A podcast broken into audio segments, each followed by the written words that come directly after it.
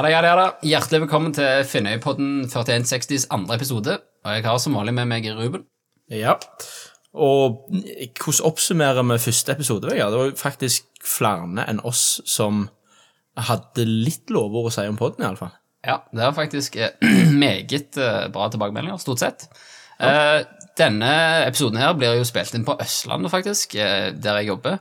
Eh, og med oss har vi kveldens gjest, som er Kjartan. Velkommen. Takk for det. Hallo, hallo. Eh, og Ruben, hvordan kom du deg egentlig her nå? Eh, nei, altså, jeg fløy her til i dag tidlig, til Oslo eh, Gardermoen, som det heter. Eh, og når jeg skulle opp til Bjerkely, der vi er nå, så var eh, Oslo S stengt. Eh, det endte med en Uber-tur for min del for å komme meg opp her, og det var det, Ja, det var ikke billig, nødvendigvis. Så til deg som hører på, så har vi ofra vi har ofra en god del for å være her i dag, så jeg håper det resulterer i noe. Det får vi håpe. Ja, det var, altså, det var så dyrt at det gikk mangfoldige heidevegger ut av mitt personlige budsjett. Det merker de sikkert på Coop-en neste uke, men det får vi se. Eh, Det har jo skjedd litt eh, siden sist, eh, Ruben. Finnfast-skiltet har jo blitt revet ned på nytt, og vi frykter jo at det kanskje har noe med at vi ja, hinta litt frampå noen hus i forrige episode. Ja, det, altså, det er jo ikke Vi har fått et par tips om at uh, Hyss-spalten vår oppfordring til uskyldig hyssaktivitet kan ha bidratt til noe. Jeg tviler litt, men allikevel. Vi fraskriver selvfølgelig alt ansvar for at det skiltet forsvant. Det gjør vi. Men vi har jo egentlig ikke snakket om eh, det her Finnfast-greiene. For det er, jo, det er jo litt utrolig at vi gikk en hel episode uten å nevne at bommen har blitt gratis. Ja, og det føler jeg faktisk er litt uh, symptomatisk for hele situasjonen. Jeg føler vi har levd med den der tunnelen veldig, veldig lenge, og så plutselig, uh, på under ei uke omtrent, så bare får vi vite at nå er den nedbetalt. Akkurat som bare Det var jo mistro i hele greia. Ja. Ja jeg følte meg litt, nesten litt snytt. Vi har liksom gått i eh, Øyposten skrev vel senest i fjor eller i år at det var innen 2024 eller innen 2023 så skulle bommen være nedbetalt. Altså plutselig får vi liksom nyhetsoppslag på Aftenblad at de ble gratis fra 1. juli.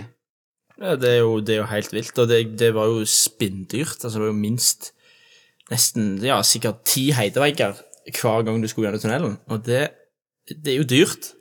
Og, og det at den forsvinner, og vi egentlig har snakket om det så lite etterpå, det, det syns jeg er veldig rart. Det, det, er jo, men det ble jo litt sånn antiklimaks hele greia når du på en måte har eh, gått og venta på dagen det skal bli nedbetalt, og så skjer det tre år før tida. Ja, og selvfølgelig, jeg, jeg, jeg tenker jo i alle fall for min del, så gikk jeg og venta på den dagen vi skulle feire at vi hadde nedbetalt den. Og nå ble han nedbetalt for oss. Men eh, utenom eh, Finnfast eh, antihysteriet, så har det vel skjedd andre ting eh, på eh, Finnøy den siste, siste døgnet, faktisk. Ja, ja, utenom at vi har spilt en pod òg. vi har faktisk spilt den første offisielle seriekampen på Leikvoll på over 600 dager. Det er drøyt. Ja, det I var fotball. I, i fotball. I fotball, ja. I fotball. Ehm, og det var to ting som var sensasjonelt med den kampen i går. Nummer én, det var vindstilt på Leikvoll. Det har jo ikke skjedd. Nei, det, Det, det, har aldri skjedd. det. er sjukt å melde. Det har aldri skjedd. Uh, nummer to, eh, det brøt ut slåsskamp. Elleve mot elleve, midt på banen. Uh, Opptil flere ganger i løpet av kampen så ble det eh, det, det som sikkert utad har sett ut som eh, neveslagsmål mellom oss og eh, Brodd 2. Eller Brodd Polonia, om du vil. Og det, det var Det, det var sjukt, altså. Det var sjukt. Det var rett før halvparten av spillerne ble uføretrygda. Jeg bare, liksom En ting er liksom når du Når det skjer liksom taklinger, og så er det på en måte to eller tre, fire stykker som ender opp liksom med å ha en liten fight. Men liksom, når keeperen kommer ut i tillegg, når liksom han tar steget fra 16-meteren og så ut for å slåss Er Ja, det helt var, nytt det var, det var både to trenere, og det var, altså det var over 22 mann, omtrent, som slå, slåss midt på banen. Uh, ja, så det, det var sjukt. Uh, det hører jo til at uh, her var det nok ett lag som var hakket verre enn det andre under hele kampen, og eh, ingen av Finnøy-spillerne slo, iallfall. Det skal vi ha. Men det var temperatur, og det viktigste var jo òg at vi klarte å vinne. Det er faktisk eh, sant. Men jeg så jo at ganske. Kom med en ørliten beklagelse på Facebook, i hvert fall. Ja, det var vel på kanten til uheldige scener. Eh, hvem som er skyld i det og ikke, det Ja, sånn skal jo ikke skje uansett, tenker jeg. Så det blir nok en rapport eh, retta mot et visst bortelag her en eller annen gang, men ja, der er jo. Vi er ikke kjent med sånne ting på Finnøy som regel. Men fotball er jo underholdning, og jeg tipper Apeberget iallfall ble underholdt. Ja, ja, de var jo halvveis på vei ned, sikkert. De sto vel i trappa før eh, første slaget var tatt. Ja, vet du hva, vi må faktisk videre med. Eh, vi har jo noen spalter vi skal gjennom. Stemmer det.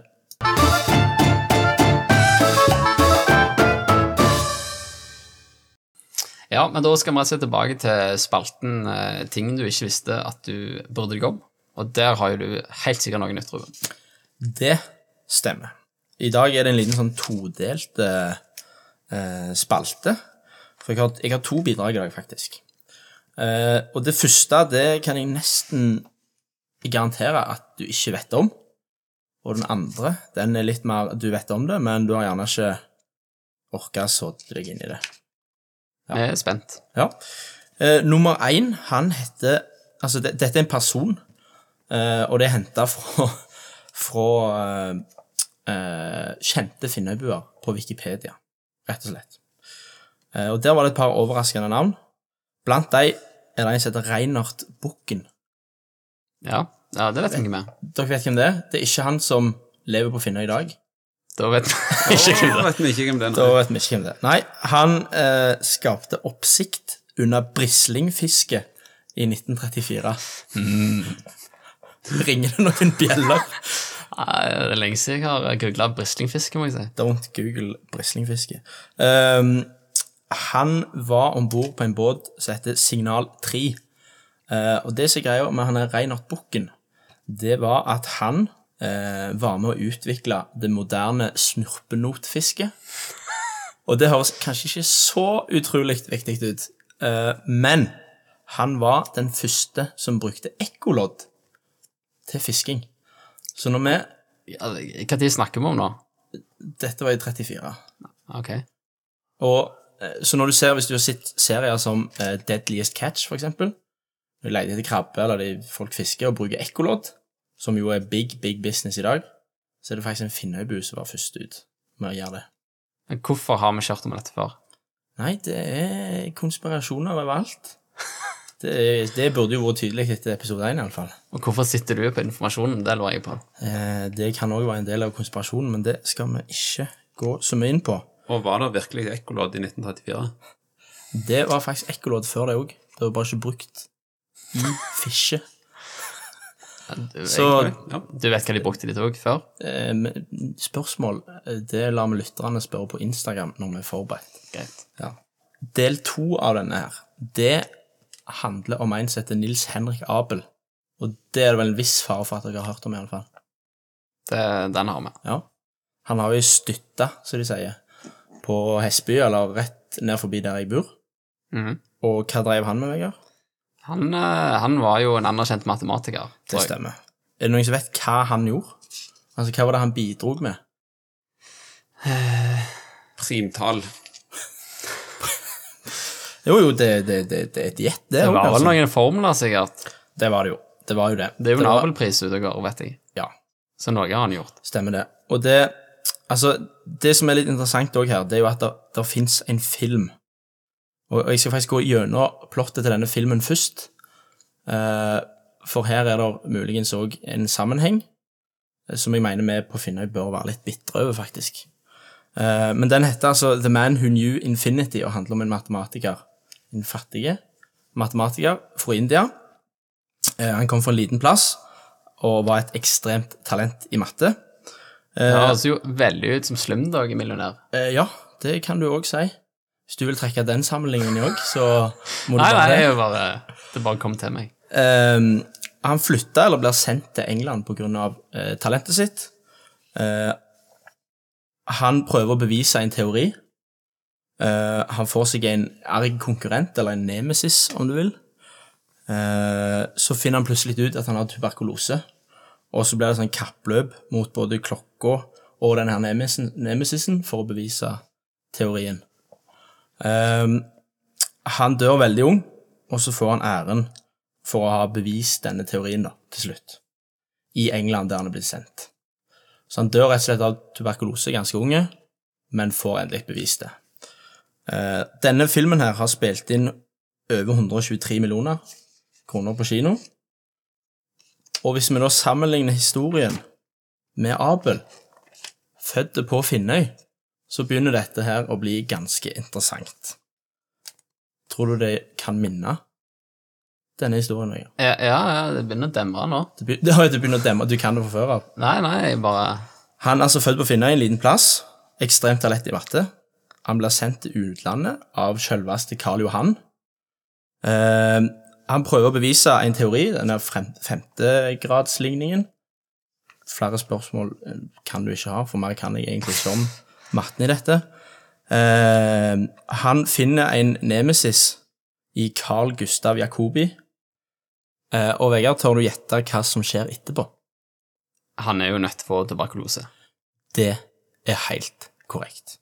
Han får tuberkulose, og det blir et kappløp mellom Abel, vår mann Abel fra Finnøy, eh, denne Jacobi og døden sjøl. Eh, og rett før han dør, Det var døden sjøl. Det høres ut som du leser en bok. for dramatikk eh, Rett før han dør, så klarer han altså å bevise denne teorien. Han dør ung, og han får æren for sitt arbeid og var først ute av disse to. Fikk Abel noen kinofilm Nei, som spilte inn 123 millioner? han gjør jo ikke det. Nei. Er han vist på Bygdakinoen en gang? Nei. Nei. Dette er katastrofe.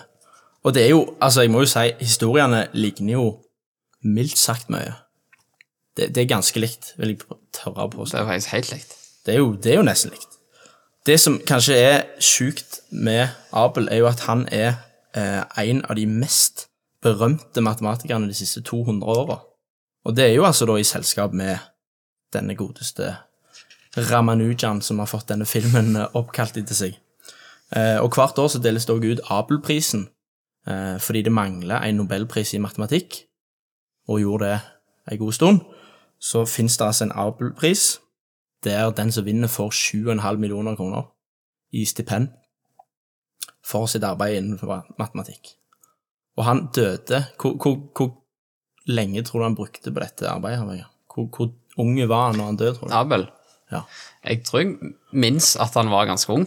Jeg tipper han var sånn 30, kanskje. 26 år. Hvor gammel er du? Ja, det er neste år, det. Ja. Hva er 17 ganger 19? Nei, pass. Du har, du har dårlig tid, Vegard. Du har ekstremt dårlig tid.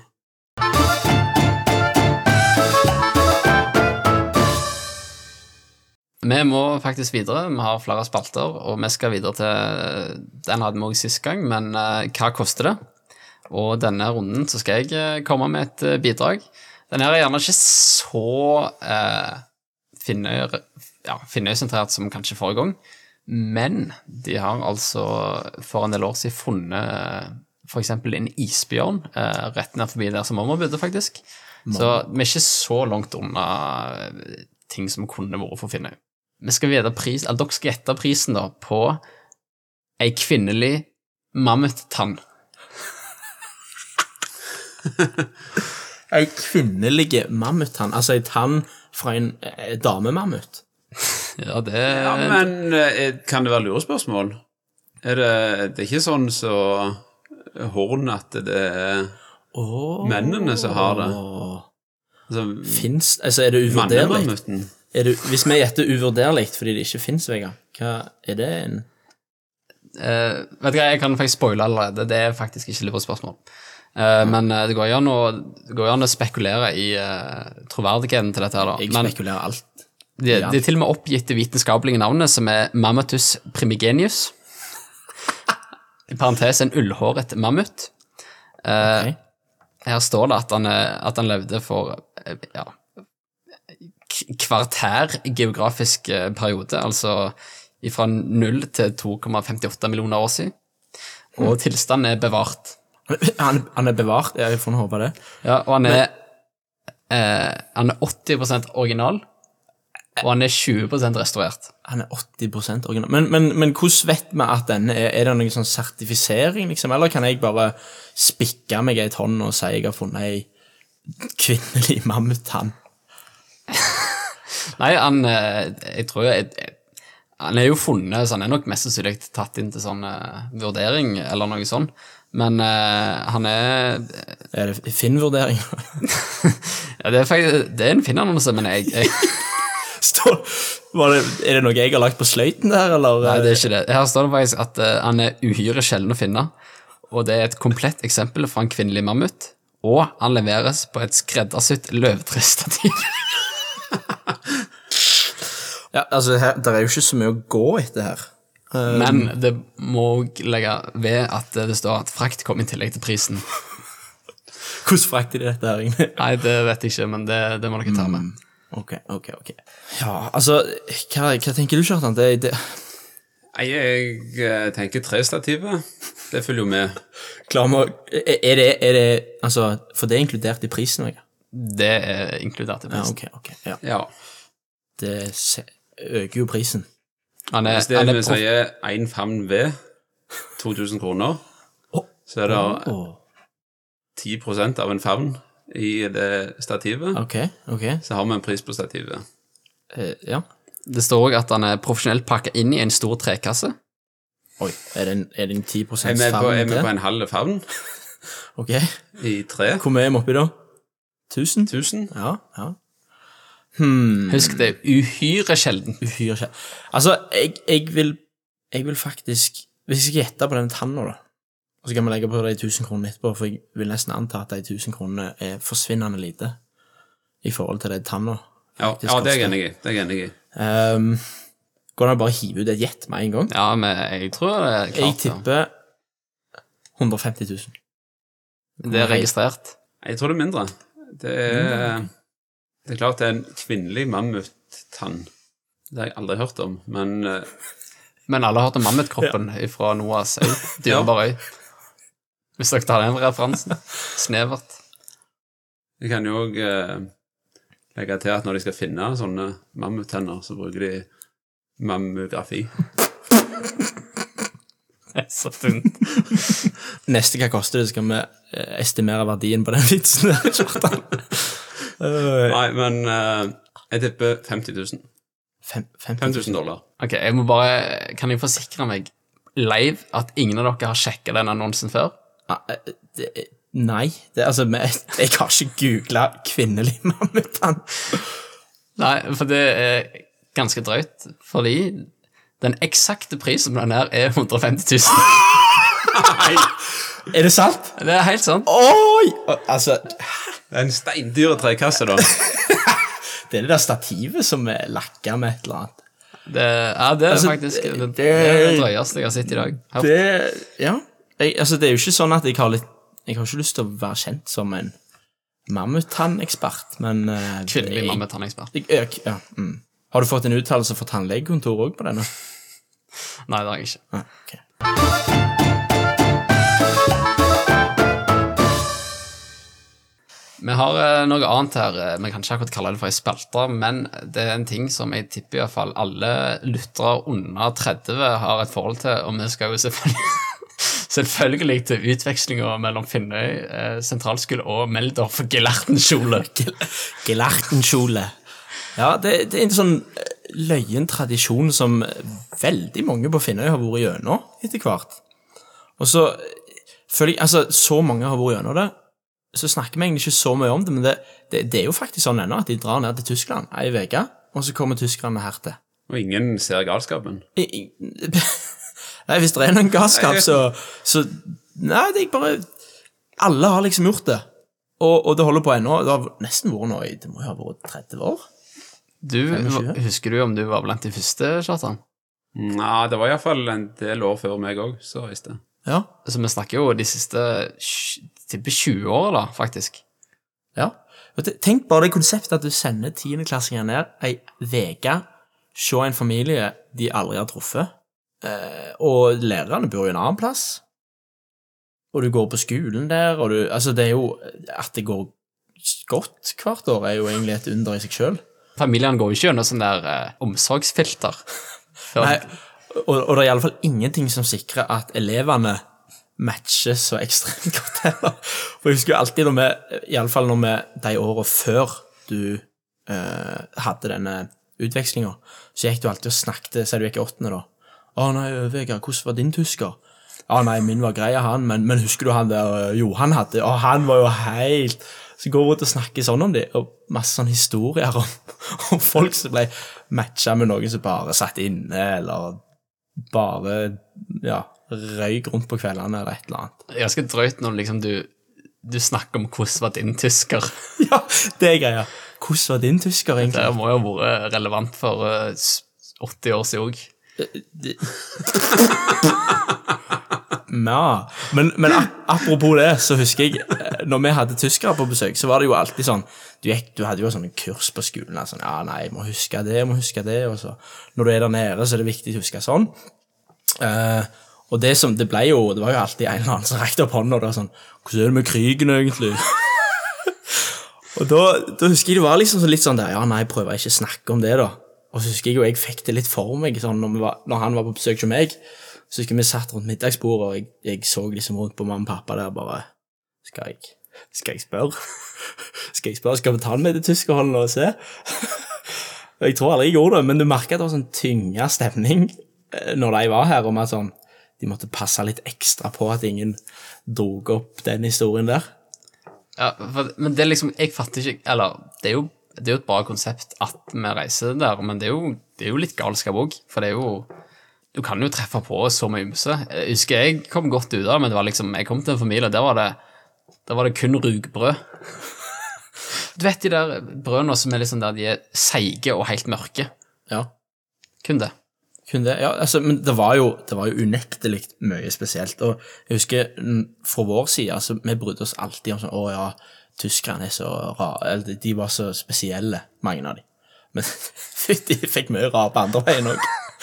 Det var ikke alle oss som var helt uh, i, i gir der når vi var i tiende heller. Uh, og altså, én ting er jo når vi reiste ned der til, for Meldorf er jo ikke så ulikt egentlig til alt annet i Tyskland. Det er sånn typisk forstad på en måte til Hamburg og ligger tett der, men, men jeg lurer på hvordan det må ha vært for deg å komme hertil. Altså, hal halvparten av de ble jo avløsere ei uke. De hadde sikkert aldri De kunne sikkert ikke stave kyr engang. Nei, jeg husker bare Vi var på fisketur, det hadde de aldri gjort før. Og så, jeg, så reiser vi jo alltid til Preikestolen. Og der er det alltid, hvert år så er det alltid noen som detter av som blir syke. Jeg tror det er veldig sånn der Jeg husker tyskeren til Ørjan. Han eh, ble akutt syk den dagen de skulle til Preikestolen. Så han, han endte jo med å være hjemme med mor. Eh, men han ville ikke ta medisiner. Han ville ikke, for han var, så, han var fryktelig dårlig i hodet, men han skulle ikke ha noen tabletter. Nei. Kun hvis det var plantebaserte tabletter. Så der var det, der var det god kok. Jeg husker når vi var i Tyskland, så han som jeg bodde hos, det var jo en eremitt. Altså, han var Jeg vet jo hva det er. Hva mener du med det? En som bor alene inne i huset sitt eh, og ikke går ut. Han forlater aldri det huset. Mere mitt? Yes. Er Eh, ikke det det motsatte, da? ikke det sånne som på en måte Er det termitter som angriper andre det er en termitt, ja. Eremitt er det motsatte av termitt? Det er eremittkreps. De har et hus, og det forlater de kun når de skal finne et større hus. Sånn, ok. Ei, Altså, ei sånn poenget som så du er ekspert på alle dyr her. Herlighet. Poenget var at uh, han var ville jo ikke være med på noen ting. Så vi skulle helst ikke treffe noen andre når vi var der nede. Uh, vi ble sittende og spille et tysk kortspill. Å, å, å! Er det er det der eh, Å, de der to grisene som du triller. Hva heter det igjen? Sveinerei. Det har vi Det har vi hjemme. Det var et kjempespill. Ja, men det tok jo han med. Det er jo derfor vi har det spillet. For han trodde jo at jeg elsket å spille spill, men jeg fikk jo aldri muligheten til å gjøre noe annet. På samme måten var det med sauerkraut. Så var det eneste vi fikk å ete. Eh, når jeg reiste fra Tyskland, så kom mora der med to sånne svære krukker med surkål. Fordi jeg åt jo det. Ja, selvfølgelig, for jeg fikk ingenting annet. King. Og når han kom til Norge, hva tror du han hadde med? Sveinrei og sauerkraut. Da var det komplett. Så da skulle vi få det likt i, i Norge som vi hadde hatt i Tyskland. Det er herlig. Det er herlig. Det som er jo litt løye, er at vi reiser jo i jeg tror det er sånn der begynnelsen av oktober eller noe sånt, til Tyskland. Alle er jo kjempehypa. Eh, det var jo, og vi har det jo egentlig ganske løye der borte, for det er jo en del arrangement som gjør at liksom vi treffes, eller iallfall noen Ja, av oss. noen, noen av de Men- andre treftes. Så går det jo, når du kommer hjem, og så er det godt å komme hjem, og så innser du at det er fem måneder til han kommer, og så går du der og offer deg litt. Og så er det jo et, egentlig bare et styr å ha besøk av noen du skal underholde hele veien Ja, jeg tror eh, Men det tror jeg er litt av konseptet, at du får besøk helt på slutten av året. Sånn at når de reiser, tar du sommerferie, og får på en måte ikke advart de som skal gå i 10. klasse neste år, at dette er ikke så lurt. Ja. Eh, ja, for de har jo allerede Ja, de har jo søkt Du søker jo ganske lenge før om å få en tysker, tror jeg. Men, men vi har det jo Ja, må få en tysker. Men det er litt det jeg mener. Konseptet der du søker om å få en tysker òg, er jo fantastisk. Ja, ja, ja, det er jo, det er jo litt det her som Det er jo derfor det er litt spesielt med denne greien, med måten vi har snakket om det på i ulike gjenger. Men, men vi, har jo, vi har det jo egentlig fryktelig kjekt, det er jo en fantastisk attraksjon, herlighet, eh, for all del. Men det der er en attraksjon vi pleier å besøke når vi er i Meldorf. Husker dere navnet på den her eh, fornøyelsesparken som ligger? Heidepark. Ja. Eh, hva tror du den er oppkalt etter, Vegard? det er jo Heideveggen. Det, Det må jo være det. Ja, det var faktisk det beste med hele turen. Det- Heidepark, altså. Å ja, ja. Ikke Heidevegg, for det har du ikke der. Men hva med om hele den poenget med utvekslinga i Tyskland er trening eh, til å besøke slektninger i Amerika som du ikke er i slekt med, ha det kjempekjekt, men så måtte jeg få amerikanerne tilbake igjen på besøk og underholde dem i ei uke. Det, det Nevn én sjel som har hatt det kjekt når familien har besøk av en gjeng amerikanere som de er så vidt i slekt med. Og hvis du på en måte ikke Hvis du ikke vil snakke med dem, da, så kan du banne på at foreldrene drar deg inn og bruker det der at du kan engelsk så godt, som en sånn alibi. Du, du, du, hva, hva var det med det på engelsk? Det der betong, hva er det nå igjen? Ja, det er concrete, da. Yeah, yeah, this is Ruben!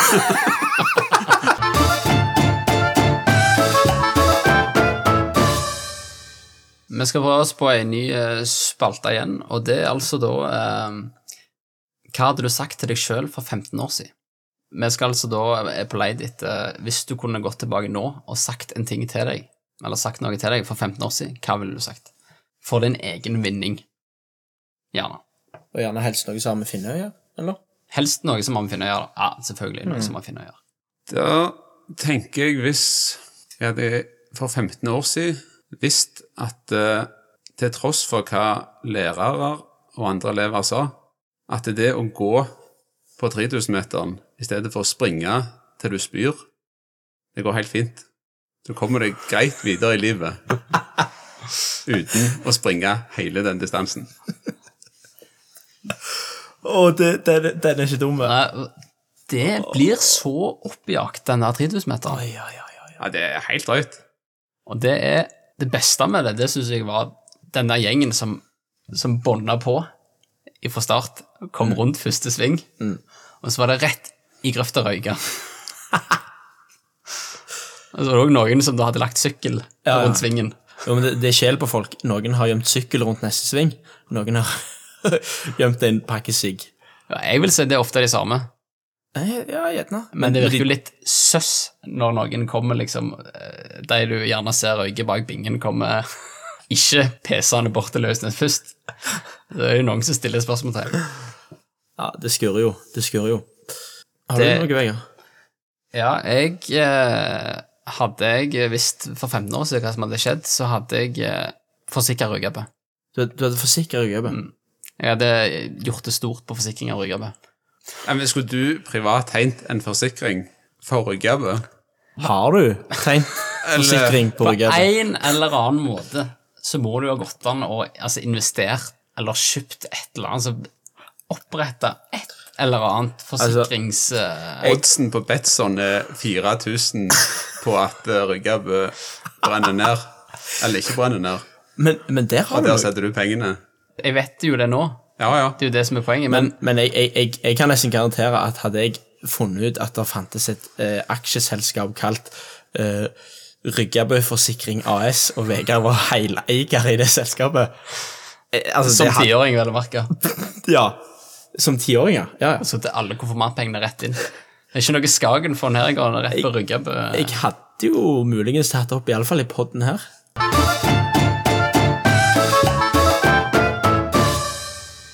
Vi har ei ny spalte, og den heter TripAdvisor Finnøy. Vi skal altså da eh, legge igjen, eh, som de gjør på TripAdvisor eh, For de som ikke vet det, det er nettsider der du kan legge igjen eh, anmeldelser av plasser du har vært. Eh, så vi skal ta for oss plasser på Finnøy, og så skal vi legge igjen en anmeldelse av plassen. Vi skal altså vurdere øydeler ut ifra fire eh, kalde kategorier. Eh, den første er tilgjengelighet. Den andre er værforhold. Nummer tre er happenings. Og fire er severdigheter. Så hva, hva syns vi om Altså, første del vi skal vurdere i eh, spalten, debut, debuten for denne spalten her, det er Vignes. Vignes, altså. Hva, hva, for å ta værforhold først, da. Hva tenker vi der? Er det ondesolt, eller er det ikke ondesolt? On, Ondesolt? Hva, hva er det jeg vil si? Det er lite sol. Oh, ja, okay, det er lite Hva er det jeg sier? Ondesolt. ond, Alle er over 50 snakker om det ondesolt. Ondesolt. Jo, men, men um, det er ondesolt, ja. Nei, er det det? Nei, jeg tror ikke det er Vest, ondesolt. Vestsida har jo kveldssola, Ja, ja, nei, det er ikke så det er ikke ondesolt iallfall. Så det er jo et pluss. Ja, det, det er et pluss. Det er et pluss, ja. Uh, Men det blåser jo. Det, det er vel kanskje den delen utenom Leikvoll, da. Utenom Leikvoll, så er det der det alltid blåser. Ja, det er sant. En liten minus der. Så jeg vet ikke, det er jo kveldssol pluss, men det er jo mye vind andreplass òg. Jeg ville gått for den hvis vi Hvor mye går vi til? Fem? Seks? Én til fem heidvegger, ja. Ja, det må jo nesten få en tre og en halv, fire. Tre og en halv. Ja, jeg tenker fire, jeg. Fire, ok. Jeg sier fire. vegger.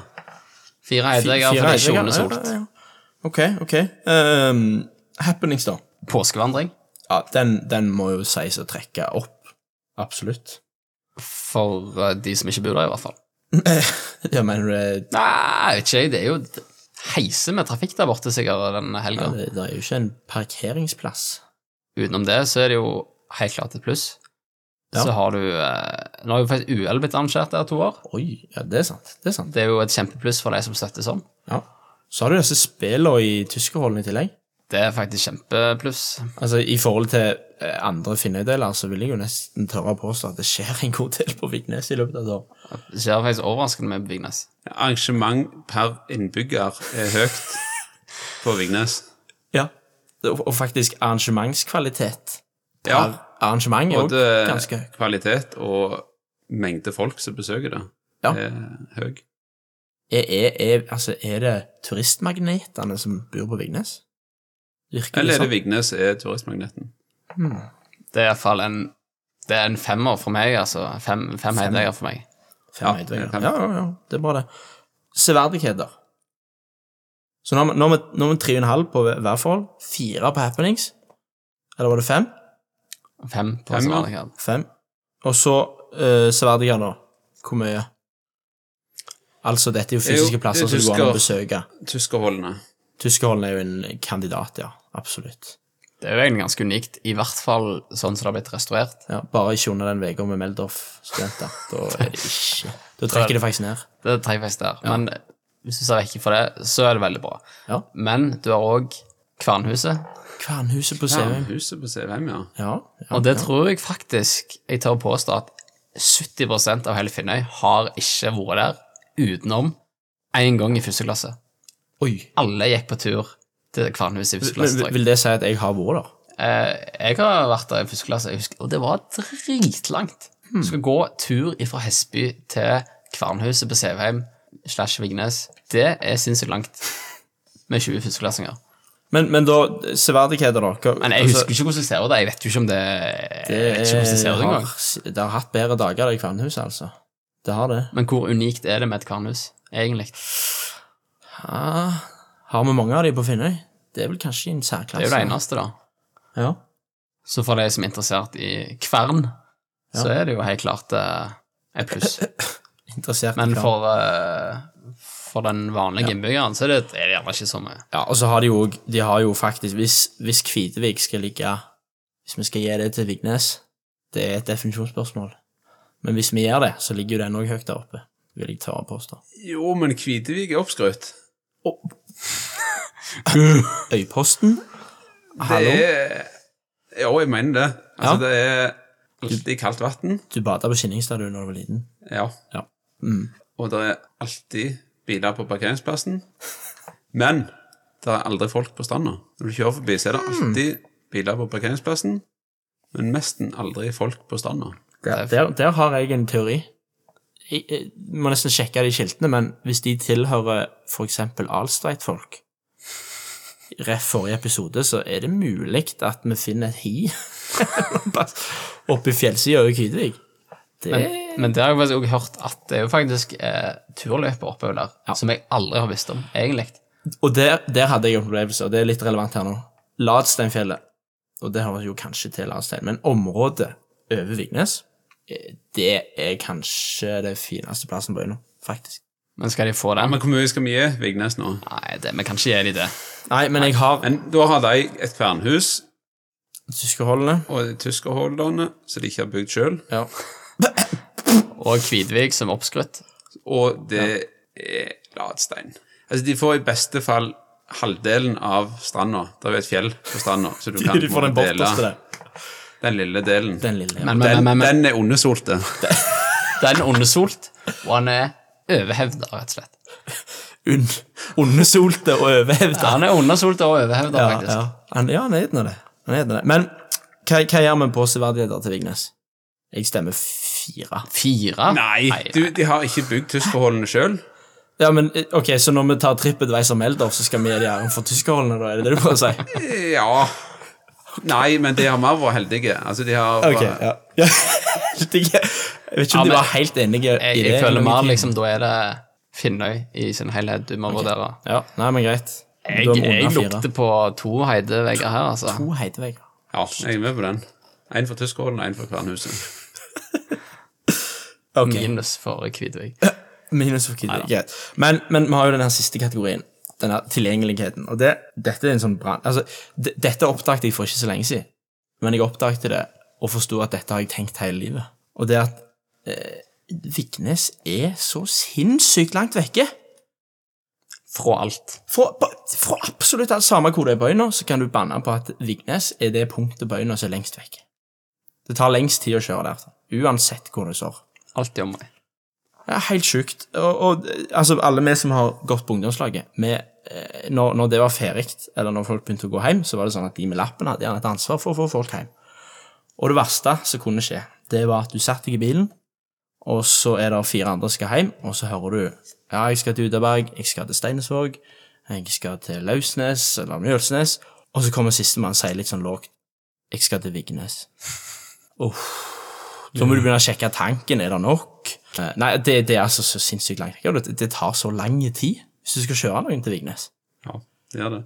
Jeg tror, jeg tror nesten det er sånn at eh, ladestasjonene på Coop og Kiwi de er lagd sånn at eh, folk fra Vignes skal kunne komme seg hjem igjen fra butikken hvis de må handle. Det er faktisk et poeng. Så det, ja. Her får de, her får de, her får de refs. Her, dette er refs, ja. Dette, dette er refs. Så jeg, jeg, jeg stemmer i en halv heidevei. Hvis tilgjengelighet skal være en kategori framover, Ja. Og noen på Finnøy, eller en plass Finnøy skal få null, da må det være Vignes. Ja. Men, men altså, i og med at det faktisk er vei, så skal de De, må nesten få en halv men, men det kan godt være en av de heideveggene med feil type smør. Hva er vi egentlig oppi da? En halv, fire, tre og en halv og to. Ja, unge Abel. Jeg ville kanskje sagt en sånn tre og en halv. Tre og en halv? Ja, tre og en halv. Jo, men det, det kan være fair, det.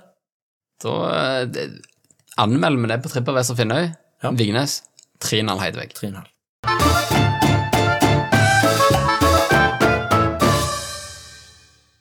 Vi har eh, faktisk eh, fått inn noen tips fra eh, lyttere, Ruben og Kjartan. Og det er Vi har fått ett Det er ikke tips, det er vel mer kritikk. Faktisk fått litt kritikk òg. Og det er altså det er noen som mener For de som følger oss på Instagram, så har det jo kommet ut noen memes eh, litt om dugnad, litt om Heidveier. Og, og mange mener jo at det her er, hele podden er jo bare et skalkeskjul for å kunne legge ut memes på Instagram. Hvordan stiller du deg til dette, Ruben? Nei, det er jo sant, det. Er det ikke det? Altså, de, de, de som hører på, må jo inn på Instagram og se. Men eh, det er klart at podden er et skalkeskjul for i memes, det, er ingen tvil om det. Ja, Vi kan stå inne for det, vi. Ja, ja, ja. Men, men, men vi har jo fått litt andre innspill òg, har vi ikke det? Vegard? Eh, jo, vi har faktisk fått uh, innspill Eller eh, ja, jo, et innspill fra et hus som har skjedd. Så det er altså da noen for en del år siden som faktisk uh, tagga Finnøy, Ja. altså ordet Finnøy, med Roundup på fotballbanen på Mosterøy. Og var ikke dette det òg i tida der det var hakket kontroversielt at Finnfast skulle bygges, og det var diskusjoner om hvordan dette skulle betales, videre? Var det ikke så? Jo, jeg, tror, jeg vet ikke hvor mange år siden, men det er sikkert ti, ti Ja. Det er jo hvor lenge siden dette, Kjartan. Nei, jeg husker lite av det der, altså. ja. Men jeg, tror- jeg tror det er moro for sånn 12-13 år siden, i hvert fall. Ja, Det var nok det. Det er i hvert fall Men, men det er jo et hysterisk bra hus. det er faktisk hysterisk.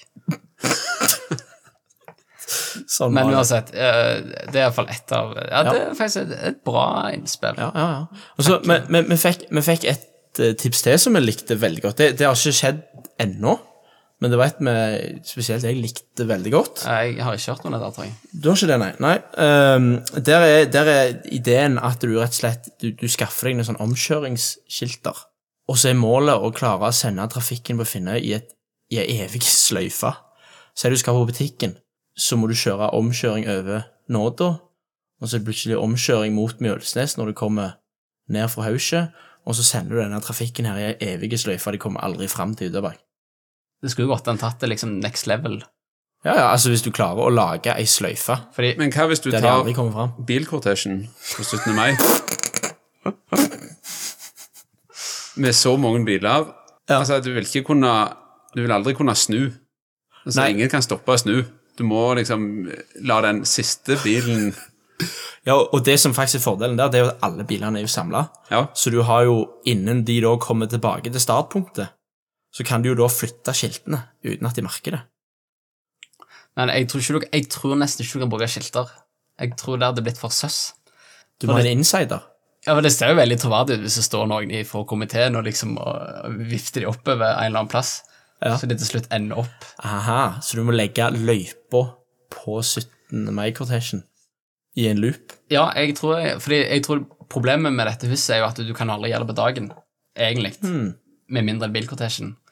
Men jeg tror det hadde vært optimalt hvis du hadde fått noen, så er det det Men det kunne nok funka med skilt òg, altså, men Jo, med bunad, refleksvest, sløyfe utpå refleksvesten, og så står du og dirigerer der. Ja. Det, Ja, ja, da kjører du jo der så, så han peker. Ja, og, og, og for de som, eh, for de som eh, ja, er omtrent midt i livet og ikke har unger, eh, og ikke er altfor glad i 17. mai-feiringa i hallen, så hadde jo Altså, dette er insentiv for å eh, utsette den feiringa så lenge som mulig.